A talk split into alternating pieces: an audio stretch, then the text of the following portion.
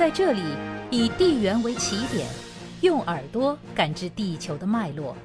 在这里，以地缘为起点，用声音追随祖先的足迹，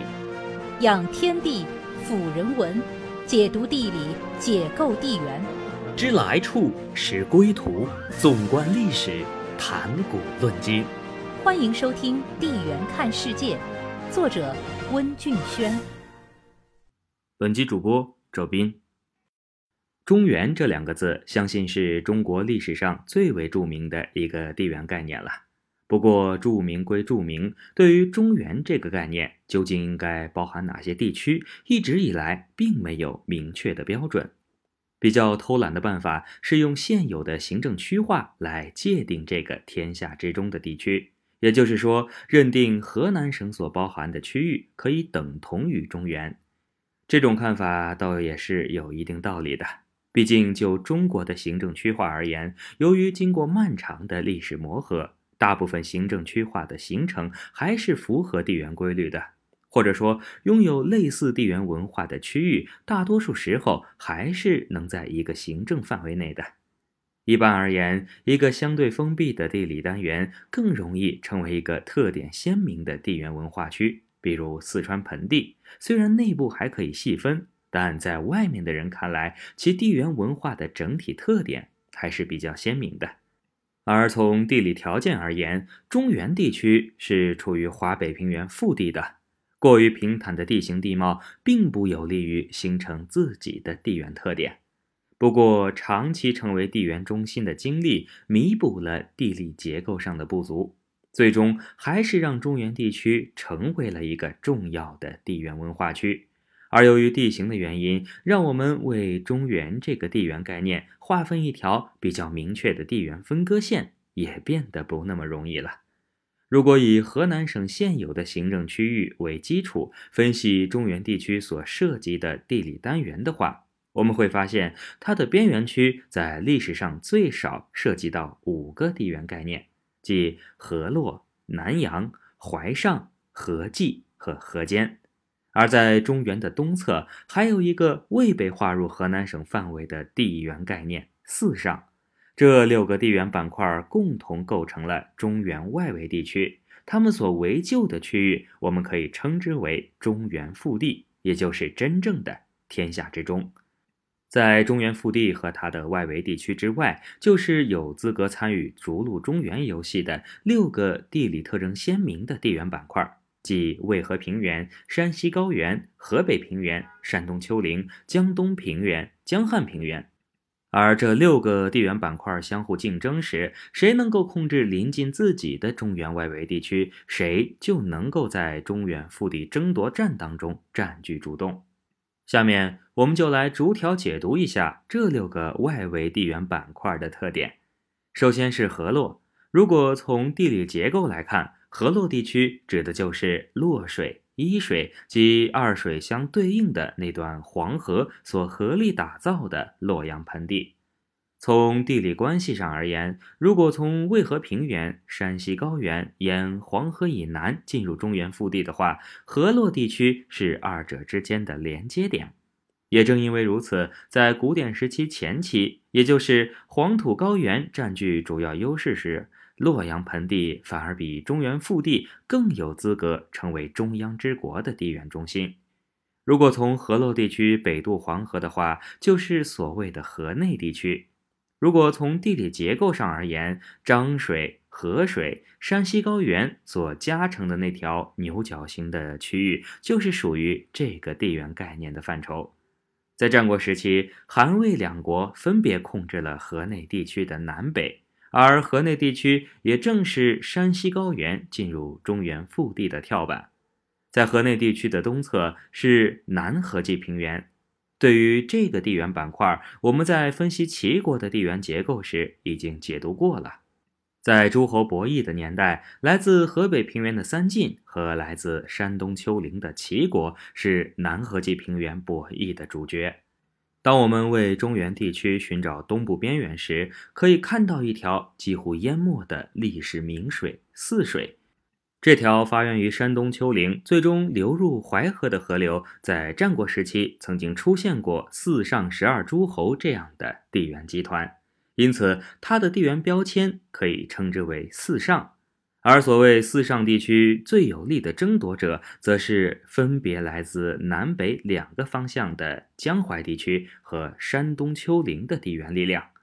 泗水其实是淮河最靠东面的一条主要支流。而淮河干流两侧向来是长江诸侯们的天下，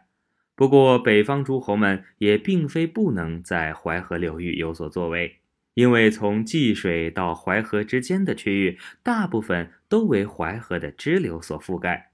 因此中原腹地的概念也包括部分淮河支流的上游地区。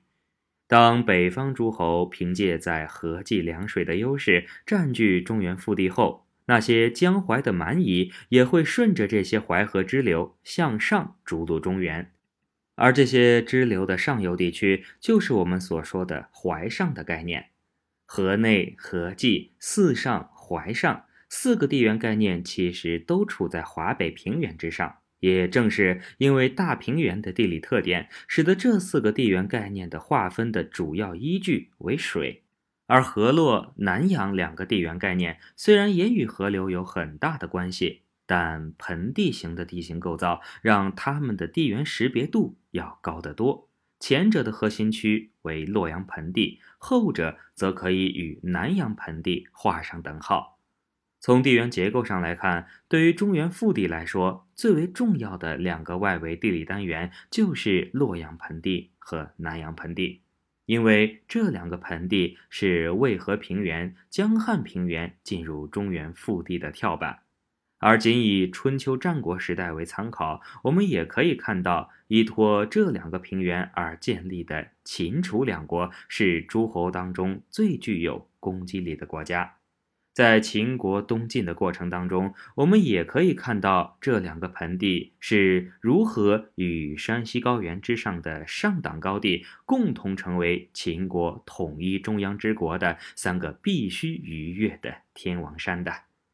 关于上党高地，在三晋部分，我们已经花过很多的笔墨来分析了。至于说南阳盆地，自从汉阳诸姬被楚人征服之后，一直到战国中期，楚人在这里的统治地位还没有受到过真正的挑战。而洛阳盆地传统上应该是东周王室的优势地区，不过到了战国时期，王室已经衰弱到连一般诸侯都比不了的境地了。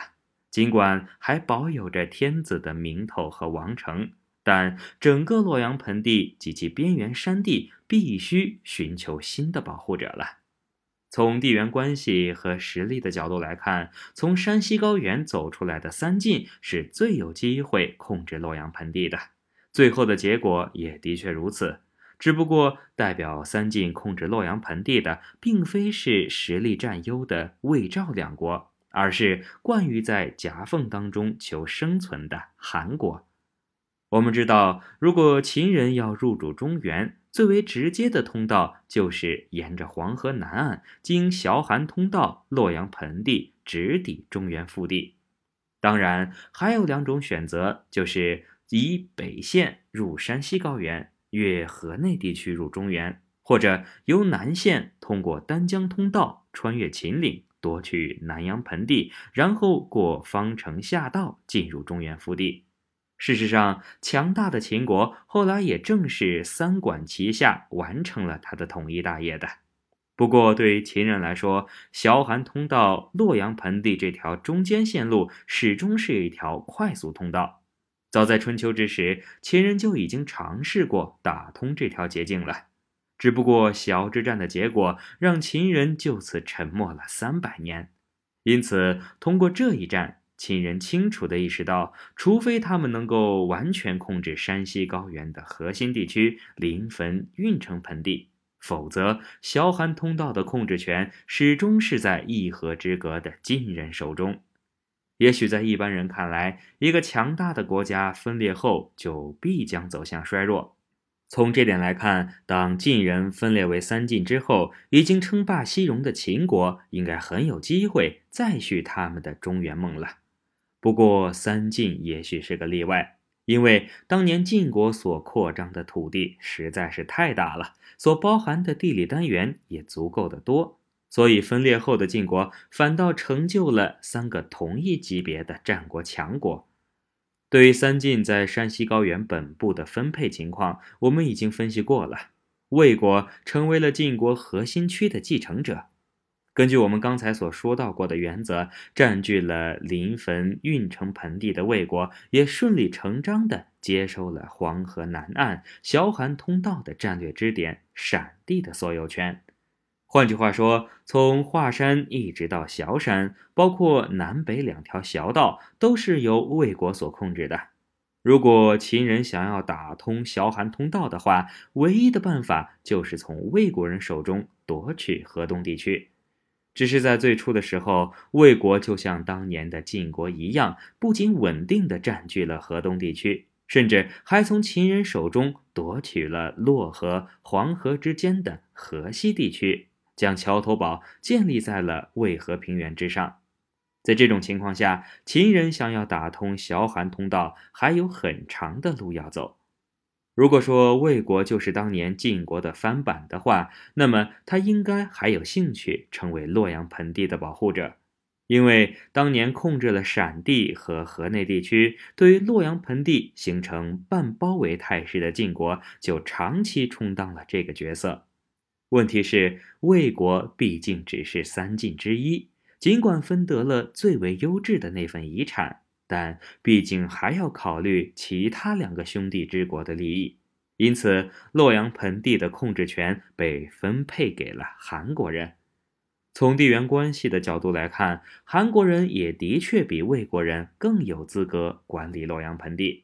因为控制河东之地的魏国人固然对崤函通道有地缘优势，但如果他们想以河东为基地控制洛阳盆地的话，就会发现，仅仅依靠两条艰险的小道是很难做到这点的。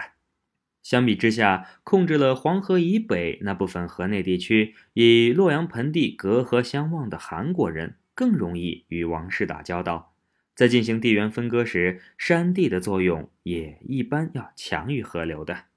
正因为如此，崤山成为了韩魏两国在黄河之南的分割线。由于南北崤道的存在，韩国人想要控制洛阳盆地，就必须在崤山与洛阳盆地核心区之间布置南北两个战略基地，以控制这两条战略通道。如果从三晋联合应对秦国的角度来看，这样做相当于在崤山以东部署了第二道防线。这两个为洛阳盆地把守西大门的战略基地，在历史上都很有名。北边那个叫做渑池，之所以出名，很大程度是因为完璧归赵这个故事。这个发生在公元前二百七十九年，也就是战国第三阶段的典故所透露出的地缘信息是：秦国已经完全控制住了河东地区和崤函通道，并将洛阳盆地的西大门变成了自己的桥头堡。南边的那个战略基地叫做宜阳。建立在洛水北岸，因为无论是魏国人还是秦国人，从南小岛走出来之后，不管通过哪条河流南行，最终都要沿着洛水东北方向行走，才能进入洛阳盆地。而宜阳邑正是设立在洛水通道的中间位置。如果从现在的名气来看，能够与英雄美誉联系在一起的渑池，显然要大于宜阳。但在当时，宜阳的地缘位置却更为重要，因为它是韩国退出河东地区后的第一个都城。从逻辑上来看，宜阳高于渑池的地缘地位，并非是因为它是都城，而是因为它的位置重要，所以成为了都城。单纯的从洛阳盆地的地缘关系上来看，渑池和宜阳并没有质的区别。两地与洛邑的直线距离都相似。如果再比较与萧山之间的距离，处在北崤道延伸线上的渑池反而更有优势。那么，究竟是什么原因造就了宜阳的政治地位呢？下一节再接着解读。